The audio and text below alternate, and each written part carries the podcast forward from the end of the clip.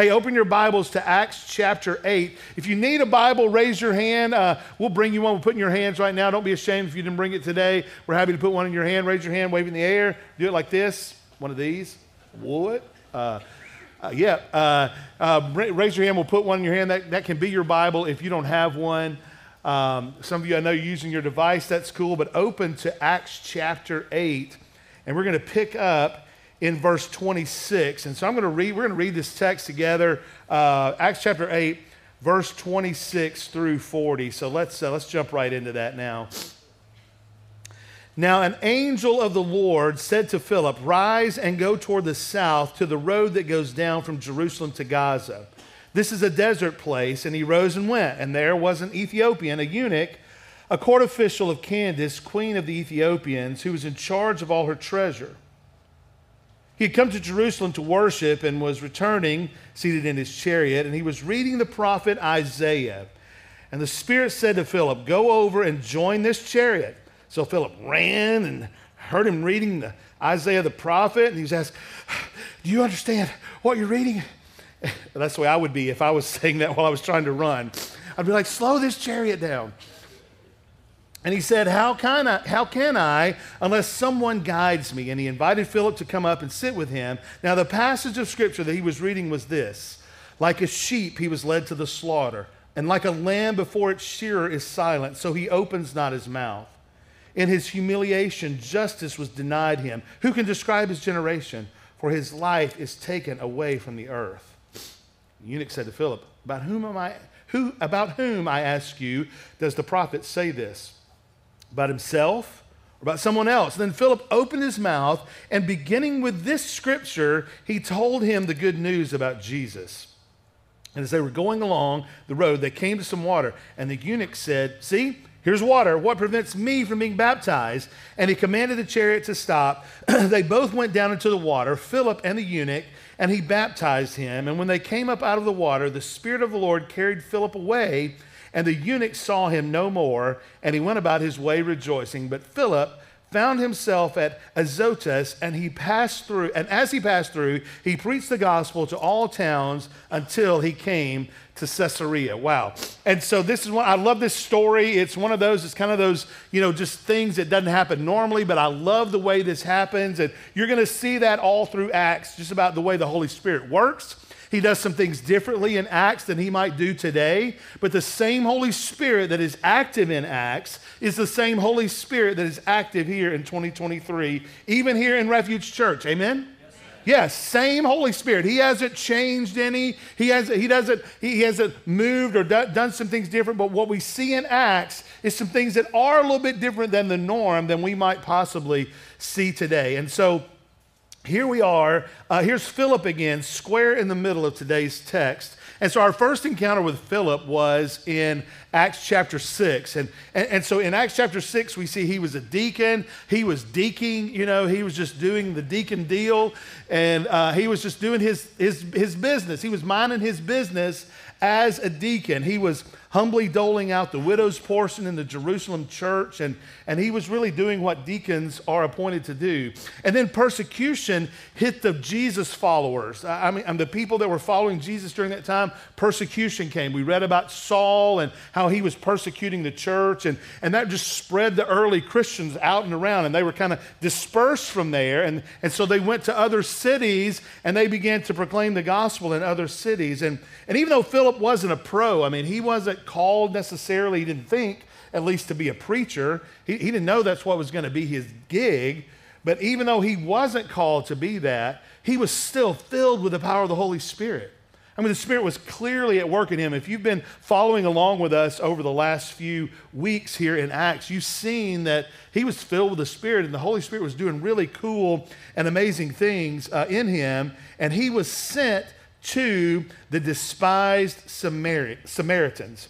And so by this time, the Jews really hated the Samaritans. I mean, they, they didn't like him at all. And that goes all the way back to the Older Testament in 1 Kings under Jeroboam. He was the king during that time. And what we saw was that the kingdom of Israel had been divided. And, and, part of that, uh, uh, there were two tribes that had set up. One had set up in Jerusalem, and one of the other tribes, the larger tribe, had kind of gone their own way. They chased their own gods.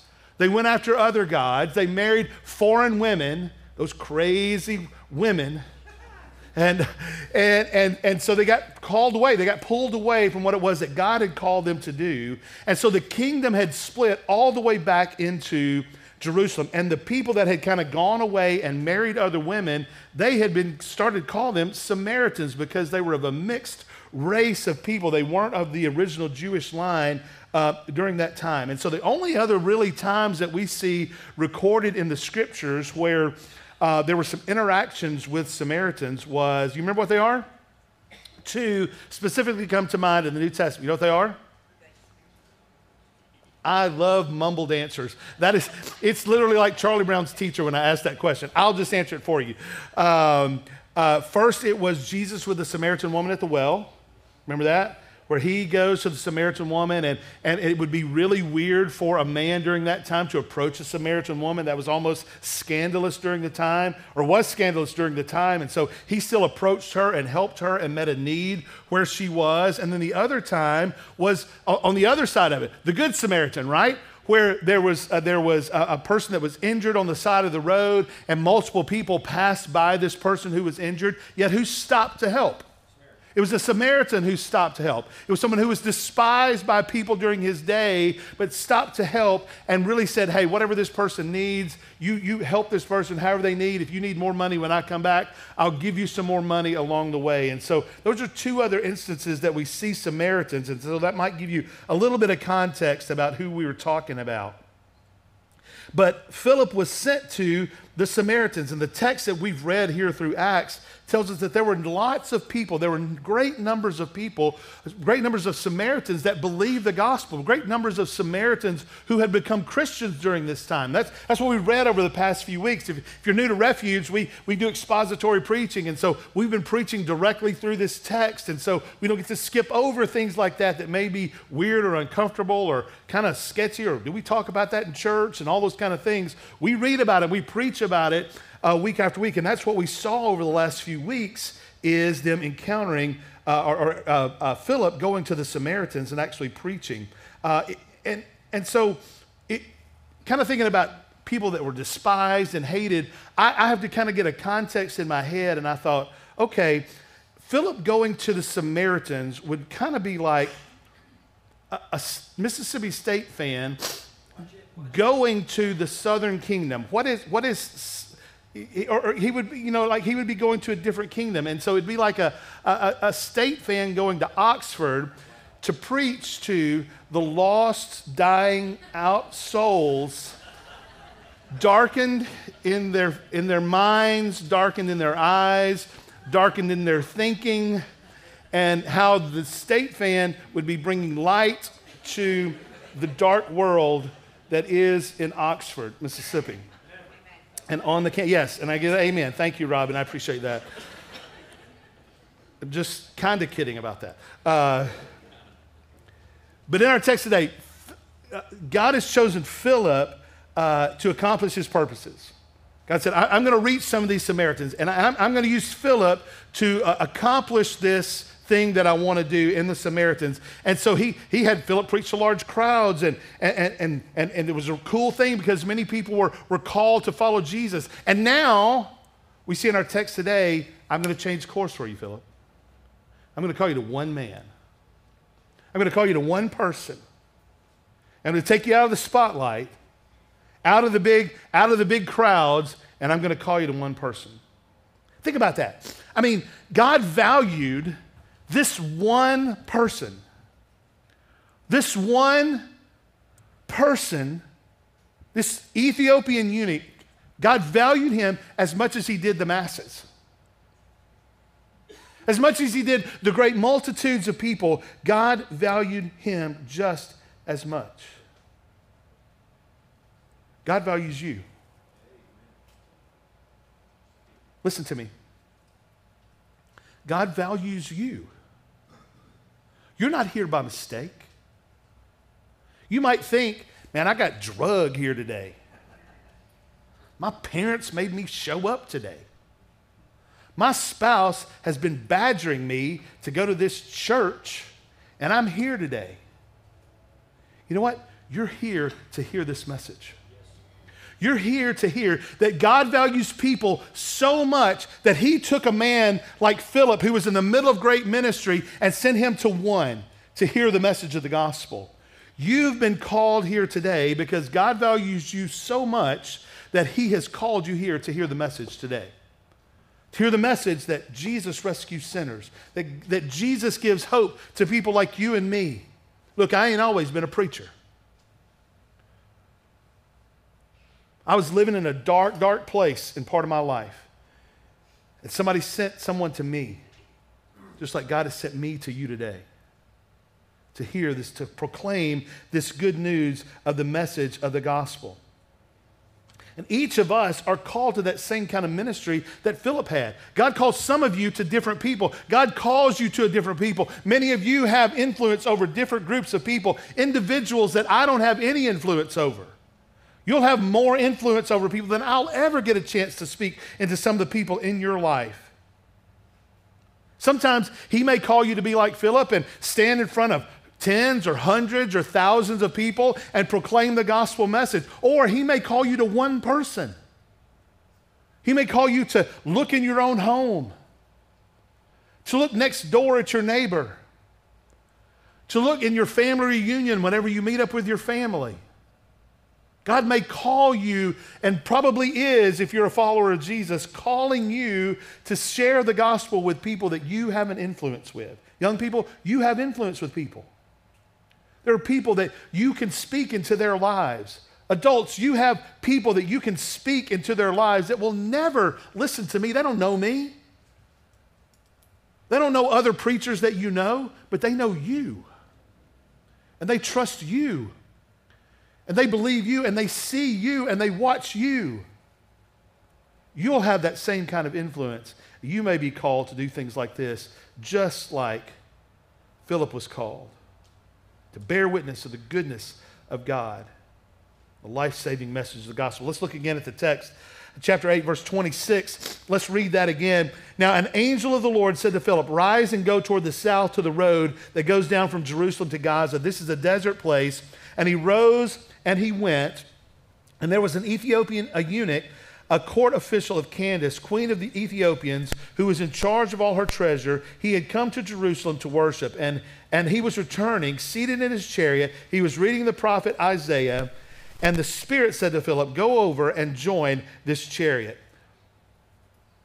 And so, whenever Philip, whenever he was installed as a deacon, he the, the scripture tells us that he was full of the he was uh, full of the Spirit. Whenever you're full of the Spirit, that means you exhibit the fruit of the Spirit love, joy, peace, patience, kindness, gentleness, goodness, faithfulness, self control. And, and so, you know, sometimes we're bad about calling those the fruits of the Spirit, but it is the fruit of the Spirit. It is, it is you get the fruit of the Spirit. You get it all whenever you become a, a follower of Jesus. All those things begin to be part of who you are and part of your, uh, of your being as you begin to exhibit those kind of things. And some of your old things begin to pass away, and these things begin to become part of new, of, a new part of who you are. And so Philip certainly exhibited those things. And, and, and so the text tells us that uh, him being filled with the Spirit means that he was open to the Spirit's direction.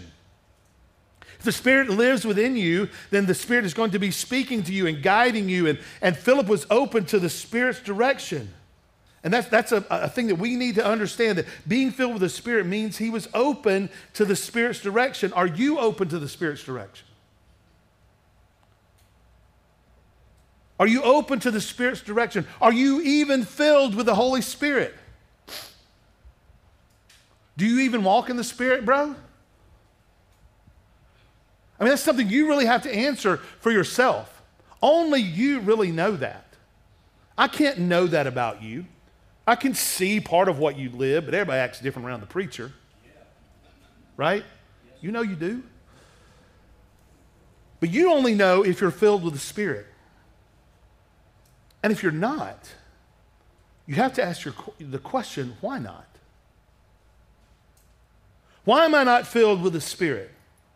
What's keeping me from being filled with the Spirit? Why am I delaying this whole thing about being filled with the Spirit? Why am I delaying securing eternal life and following Jesus? Why am I delaying following Jesus?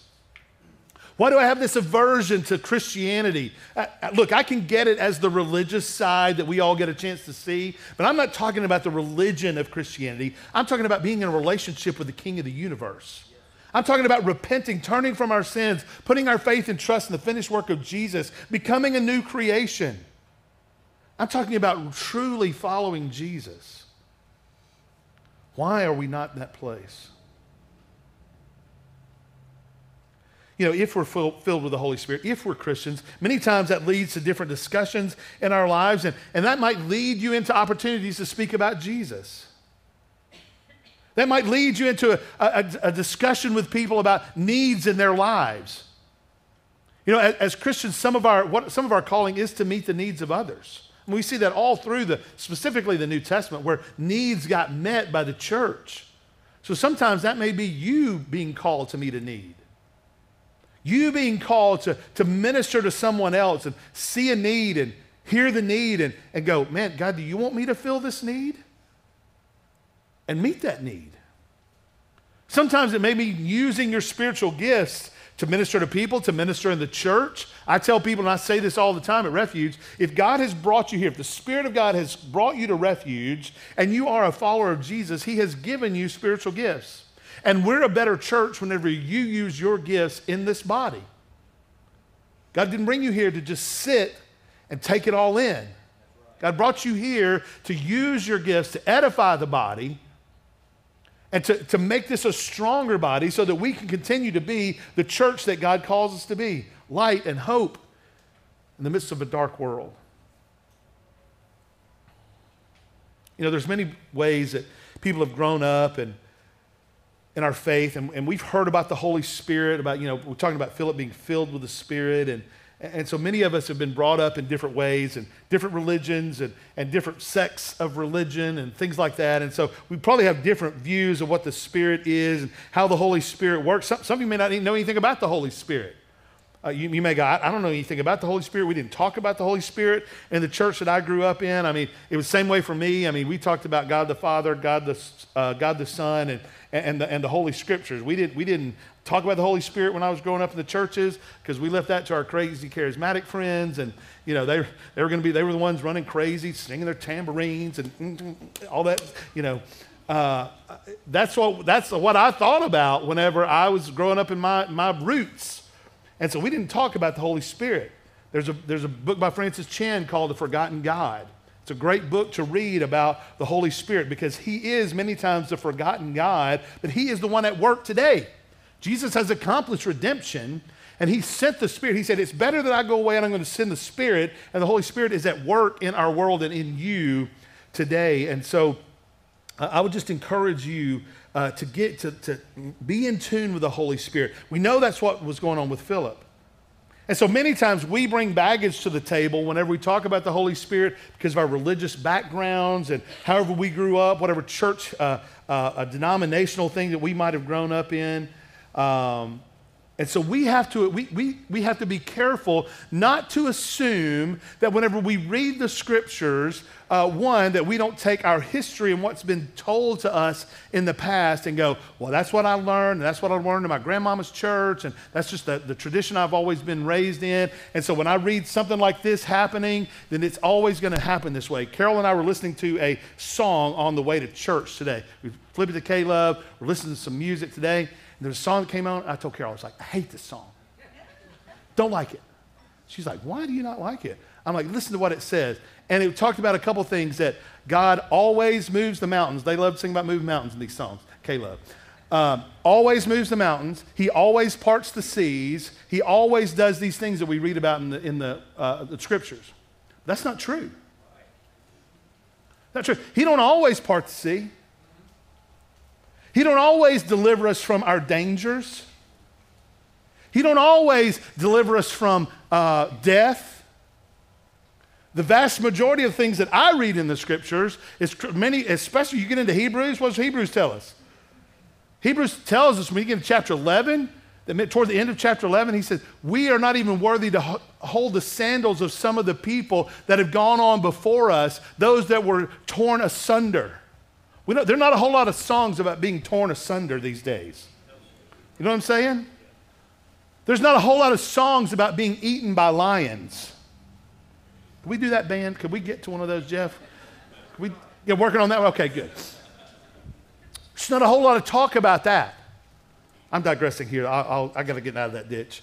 Um, here's, what, here's my point God does not change. The, the God that we read about in Acts and in, our text today, God doesn't change. That doesn't mean He always does the things that He does. He can, but it doesn't mean that he always does. And so we have to understand that just because we read something in the scriptures doesn't mean that God always does it in that same way, okay? Especially whenever we get into Acts because the Holy Spirit is breaking onto the scene. God, remember, uh, don't, don't go say, well, Scott's saying that God doesn't do this stuff anymore and, and the Holy Spirit doesn't act that same way. I'm not saying that. He can do whatever he wants to do.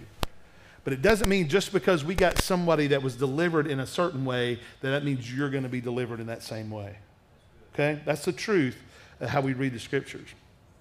But Philip had enough spiritual understanding uh, not to quench the unveiling of the Holy Spirit in his own life. Like he, he understood that, you know what, the Holy Spirit is doing some work in me, and I don't want to quench that spirit. I mean, sometimes he knows that the Holy Spirit leads us into places by difficulty, like was happening with him whenever Saul was coming and ravaging the church. And so he got sent to Samaria. And so he was sent there because difficulty was coming and persecution was coming. But that's not the only way that God leads us to go into places. Sometimes it's just the way that our life flows. Sometimes it's by our own choices that we make, you know, where we live or whether we go to church or what friend groups that we're in or where we go shop at a grocery store. I mean, sometimes those things lead us into places to be a ministering uh, presence in those places, and we're not, you know, the Holy Spirit doesn't make us disappear and end up somewhere else. It's just the part of our lives. Sometimes we're in the middle of those by divine appointment. So I need you to understand that as we read Acts, God doesn't necessarily going to always make you disappear and appear somewhere somewhere else, okay? You try does that make sense, church? Yes. Got to understand that when you under when you read the scriptures. Let's keep going 26 through 29. Well, that's that's where we just read. This text tells us that Philip was led by an angel. So he was led by an angel. It says that right at the beginning of verse 26. He was led by an angel. Hebrews 1:14 says that angels are ministering spirits to us. That as Christians, angels minister to us as followers of Jesus. You may never see an angel, but angels are ministering spirits to us. I've told the story here about we believe that we had a, an angel that appeared to us uh, in, early on at Refuge, and we think it was a test from the Lord. I still believe it to this day. I don't have time to get into that today, but ask me about it sometime. I'm glad to tell you that story. So, all of us at some time have been served or are being served by some angels that are ministering to us. First, Philip went through persecution. Next, Philip was uh, led by ministering angels, what it says here uh, uh, in Acts chapter 8. And he was open to the, the unique calling and the unique direction of where the Spirit wanted to take him. And the question is are you? Are you open to that?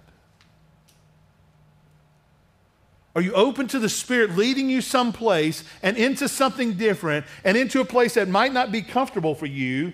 Are you open to the Spirit leading that way?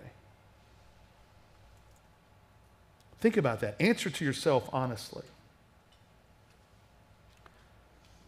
Philip was led by an angel into this, but not only how he was led, but where he was led. This was not time, it was a place, like I said, it was not so glamorous. I mean, put yourself in Philip's place. I mean, you just came off this Samaritan crusade, big revival, tent revival. You have big, big things happening in Samaria. Simon the magician had gone down. We read that about that uh, a couple weeks ago.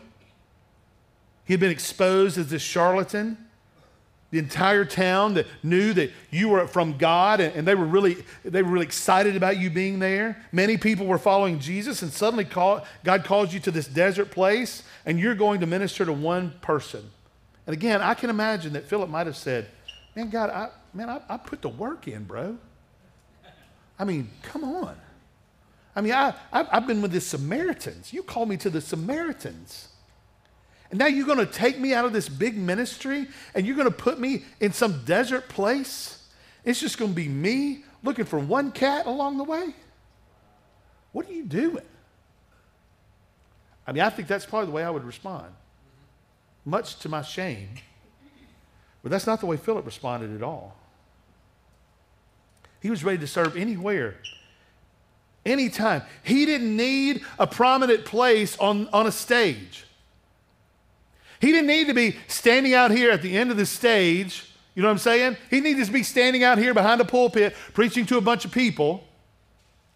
He didn't need to be, you know, standing behind the microphone right here singing the songs. He didn't need people to look at him and say a whole lot about him. He didn't need the accolades. He knew that he was standing and doing and responding to an audience of one. And I'm not talking about the one he was sent to, I'm talking about the one he was sent by. He was living his life as an audience, in front of an audience of one. Talk about humility. Humility. We could use more of that specifically in the church of the Lord Jesus. Especially from men who are called to stand in a pulpit and proclaim the good news of the gospel. You know, the, the, the, people we see, the people that get on TV, the people that, that, you know, have these big platforms and things like that, man, I love the fact that God uses people like that. I really do. I love the fact that people can spread the gospel literally around the world. Uh, I, I'm glad that we can do those kind of things. But man, that is a big stage, and those are big pressures that come with that big temptations that come with that. And unfortunately, we see time and time and time again men fall and fail under the pressure of that. Humility is essential when it means to be used by God. And Philip certainly was that man. Man filled with the Spirit of God, endowed with the power of the God, the message of the gospel. Anywhere God sent him. He was like, Man, I'll get up and go. Will you get up and go?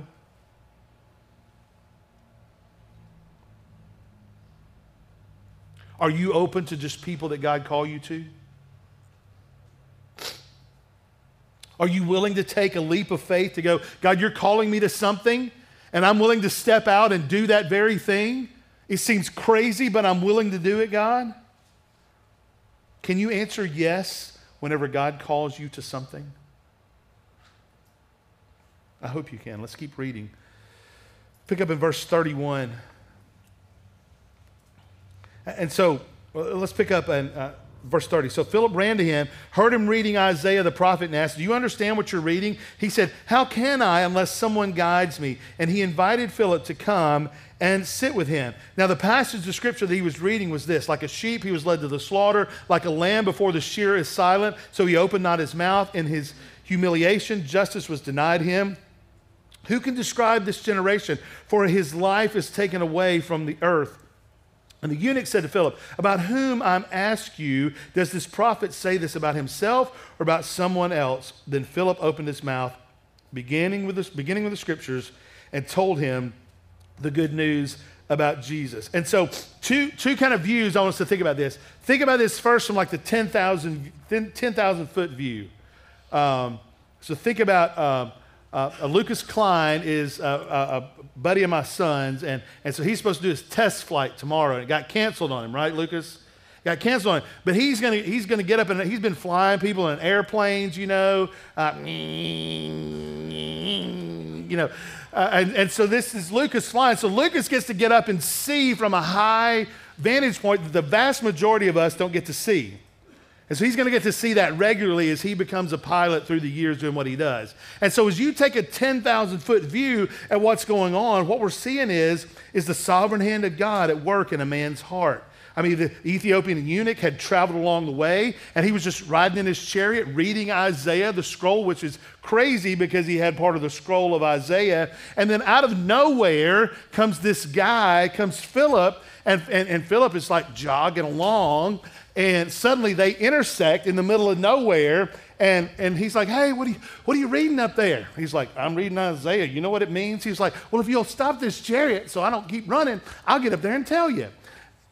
And so he stops the chariot and he gets up in the chariot with him and he reads what the part that he read him and he begins to explain this whole thing to him. And the, and the eunuch becomes a Christian, becomes a follower of Jesus. That's the, ten, that's the, that's the Lucas Klein view from 10,000 feet, okay? But as you kind of zoom in, here's what we see the role of our obedience in this. At 10,000 foot views, you just see something happen. You're like, man, that's really cool. But the really awesome thing is that God takes the obedience that you and I respond to Him in, and He uses people like you and me to share the gospel with people and interact with people to see them born again, see the Spirit awaken them to the gospel. And so some of you might ask, well, um, I mean, what if Philip hadn't done that? I mean, what if Philip hadn't gone to and followed what God wanted him to do? Well, part of that I'll say is I don't know if you read the text carefully or not, but Philip just kind of disappeared from one place and ended up in another. So I don't think he had much of a choice.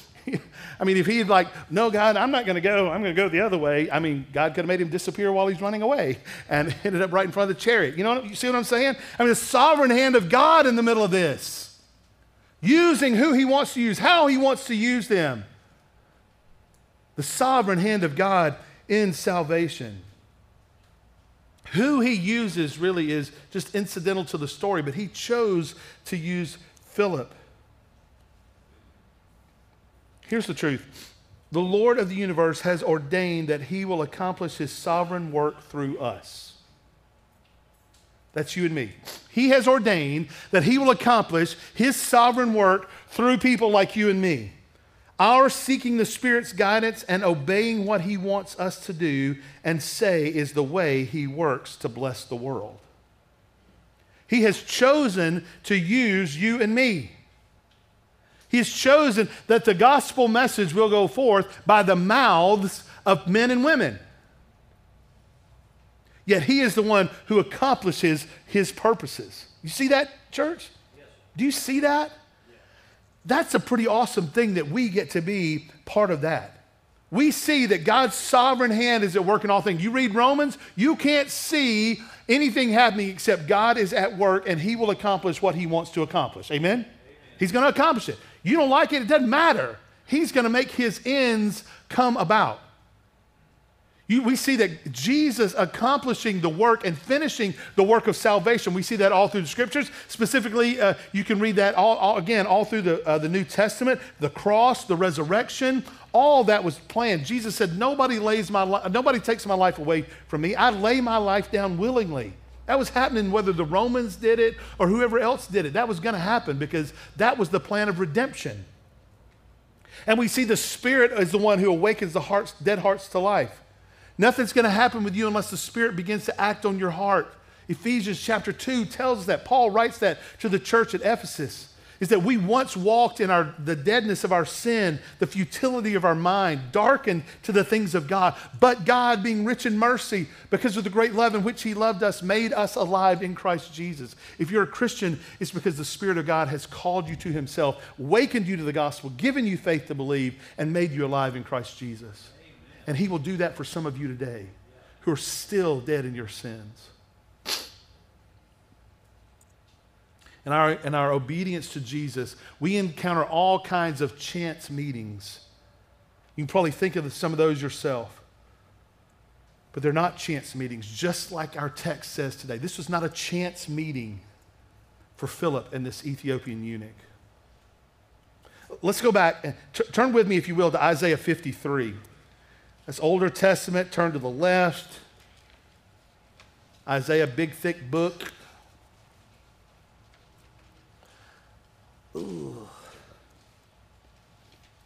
Gary McBee talked too long today. Standard. Isaiah 53. This is what he was reading. I'm going to read all of Isaiah 53, and so listen quickly with me.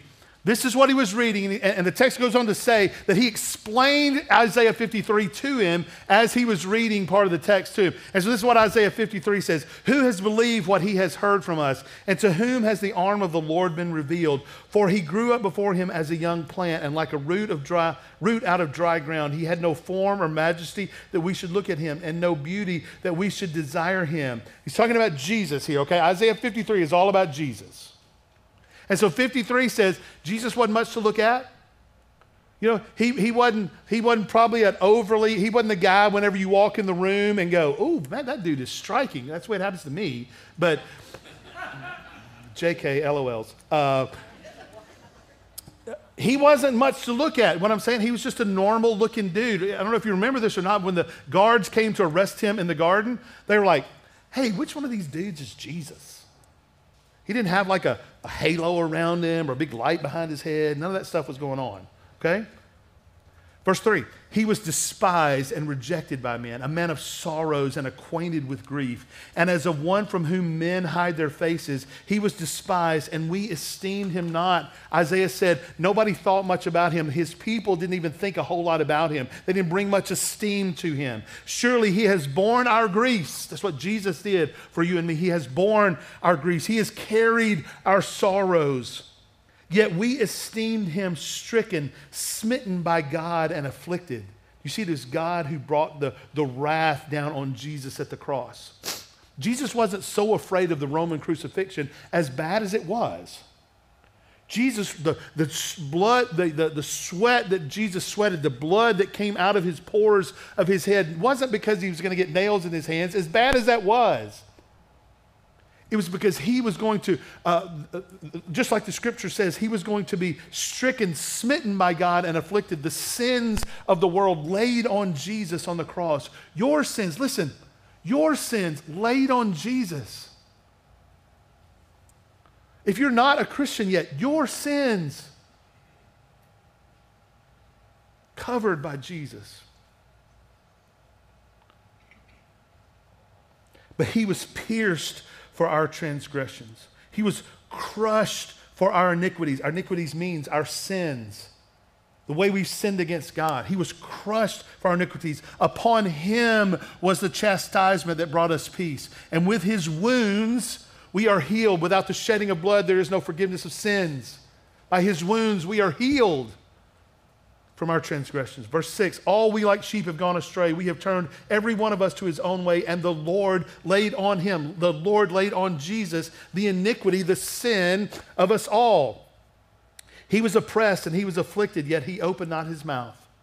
Like a lamb that is led to the slaughter, like a sheep that is before its shears is silent. He opened not his mouth. By oppression and judgment he was taken away. And as for his generation, who considered that he was cut off out of the land of the living, stricken for the transgressions of my people. And they made his grave with the wicked and, uh, and uh, excuse me, and with a rich man in his death, although he had done no violence and there was no deceit in his mouth. Look at 10. Yet it was the will of the Lord to crush him. It was the will of the Father to crush Jesus on our behalf. He has put him to grief when his soul made an offering for guilt. He shall see his offspring. He shall prolong his days. The will of the Lord shall prosper in his hand. Out of the anguish of his soul, he shall see and be satisfied. By his knowledge shall the righteous one, my servant, make many to be accounted righteous, and he shall bear their iniquities. Therefore, I will divide him with a portion with the many, and he shall divide the spoil with the strong, because he poured out his soul to death and was numbered with the transgressors. Yet he bore the sins of many and made intercession for the transgressors. This is the text that, they was, that, the, that uh, the Ethiopian eunuch was reading, and this is the text that was explained to him all along the way. Look what it says in verse 34. Before I say that, this was written some 800 years before Jesus came. No one had come on the scene to fulfill this prophecy of Isaiah until Jesus came on the scene to fulfill it. And yet, here Philip and this Ethiopian eunuch stood with this pressing question. Look at 34. And the eunuch said to Philip, About whom, I ask, does the prophet say this? About himself or about someone else? Then Philip opened his mouth, beginning with the scriptures. He, took, he told him the good news about Jesus. He told him how he worked miracles. Told him how he made the lame to walk, how he made the dead come to life, how he made the blind to see, how he walked on water how he hung on a Roman cross until he died, how he willingly laid down his life to pay for the, de- the debt that you owe for your sins. Listen, either you're going to pay the debt for your sins or you're going to trust Jesus to have paid the debt for you. That's the options. Listen to me. That's the options. No matter what you've been told in the past, you have two options you will either pay the debt for your sin and face the wrath of God for eternity, or you will put your faith and trust in the finished work of Jesus, who has paid the debt for your sins already, where the wrath of God was poured out on him rather than being poured out on you. That's the options. And that's what Philip told this Ethiopian eunuch, and that's the good news of the gospel that God made Jesus, who knew no sin, to be sin, so that in him we might become the righteousness of God in Christ Jesus. That's what's encapsulated here in verse 35. So, the question that requires an answer from each of us, each of you tonight is this What do you do when you hear the good news about Jesus? What will you do? What will you do? When you hear the good news about the gospel, you've heard it today. Preach it to you today. Same message, essentially, that I'm telling you today is the same message, essentially, that Philip told this Ethiopian eunuch along the way. Doesn't give us a recording of it, just said that he expounded the scriptures and told him all about Jesus. That's what I told you today. There's hope found in no other. There's life found in no other. There's eternal life found in no other. There's a relationship with God the Father found in no other except Jesus. And in Jesus, all of your sins can be forgiven. Yes, all of them. All of them. That thing that you're thinking about right now that you go, uh, man, I don't think God will forgive me of that. Yes, He will. That thing that you go, man, if my parents ever find out about that, they going to be mad, and I'm not sure my parents will ever forgive me, and I'm, not, I'm sure God won't forgive me. Yes, He will. Amen. Husbands, wives, kids, whoever you are, if you're listening to me, you're hearing this sermon right now, all of your sins forgiven in Jesus. Ethiopian eunuch listened to Philip, absorbed what it was he had to say, and is in the same place that all of you are in today. What do I do with all this? He heard that God became a man, took on flesh, lived the sinless life that's required by God, that none of us can live. You're like, that's not fair. I mean, God requires us of something of us that we can't do. I know it's not fair. But God, being rich in mercy, because the great love in which He loved us, sent Jesus to live like you and me, yet he did it sinless.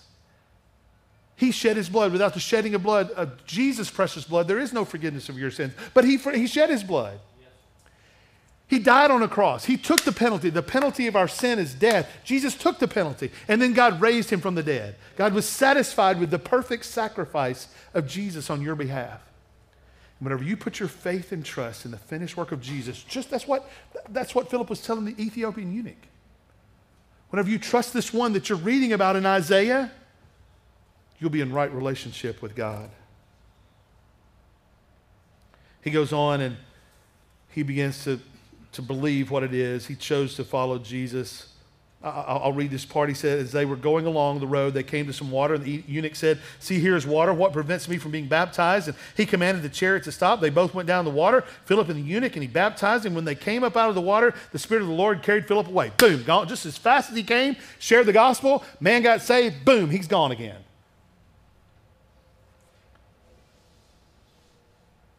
And the eunuch saw him no more and went on about his way rejoicing. Philip's work was done. The Lord took him away. The Ethiopian eunuch went about rejoicing. So, how does this wrap up for you today? Same question I just asked. What do you do when you hear the good news about Jesus? What do you do? How will you respond? How are you going to respond today? There has to be a response today. Here's your response options. You rejoice that I'm in Christ Jesus already, okay? If you're Christians, bro, we're rejoicing. You know what I'm saying? We have been redeemed. We have been bought with a price. Our sins have been paid for. We have eternal life granted to us. The Spirit of God lives within us. We are new creations in Christ Jesus. The old is gone, the new has come. We are being conformed to the image of Jesus. We rejoice in this. We get to live a new life not under the condemnation of God anymore. We rejoice in that. But if you're not a Christian, here are your two options repent of your sins or reject the free offer of salvation. That's it. It's your options. You're going to do one of these today. If you're here and you're not a follower of Jesus, you're not a Christian yet, you're going to do one of these two options. You are going to repent of your sins and go, Holy smokes, I need Jesus. I, recognize that, that, man, I ain't been in church in a while. I've been in church all my life, but I recognize that this is the Jesus that I've heard about, that I know about, that I've been running from. I've been trying to stay away from my entire life. I want to follow this Jesus. I want to be like this Ethiopian eunuch. I want to be made new. I want to be made alive. I want what it is that Pastor Scott's telling me about today. we want you to repent of your sins. Turn your, put your faith and trust in Christ alone. Or you're going to reject him. Stroll right out this door like you do every week. Snubbing your nose at Jesus. Running the risk of being separated from him forever under the condemnation that you walked in with. It's not what we want for you. We see that Philip, whenever he reappeared on the scene, he just kept preaching the gospel. That's what the last verse tells us. He found somewhere else to go. Lord brought him somewhere else. He kept preaching the gospel. Why do we preach the gospel every week at Refuge? We don't know who might walk in. I've already met some of you here for the first time. Some of you hadn't got a chance to say hello to yet. We don't know who's going to walk in here for the very first time and need to hear the gospel. Happened to a friend of mine. Hadn't been in church in 29 years. Walked in, heard the gospel, said, I want to follow that Jesus. Became a Christian. We baptized him not too long ago. Beautiful things happening like that. Don't miss that. The Spirit awakens who He will, calls you to repent. Believe the gospel. So, what do we do as followers of Jesus? That, that's my call to you, non Christian. Repent. Come to Jesus today. If you are in Christ, if you're already a Christian, with this I'll be done. I want us to respond like Philip. Daily yield to the Spirit's guidance. Knowing that we're filled with the Spirit, respond like Philip did, willingly.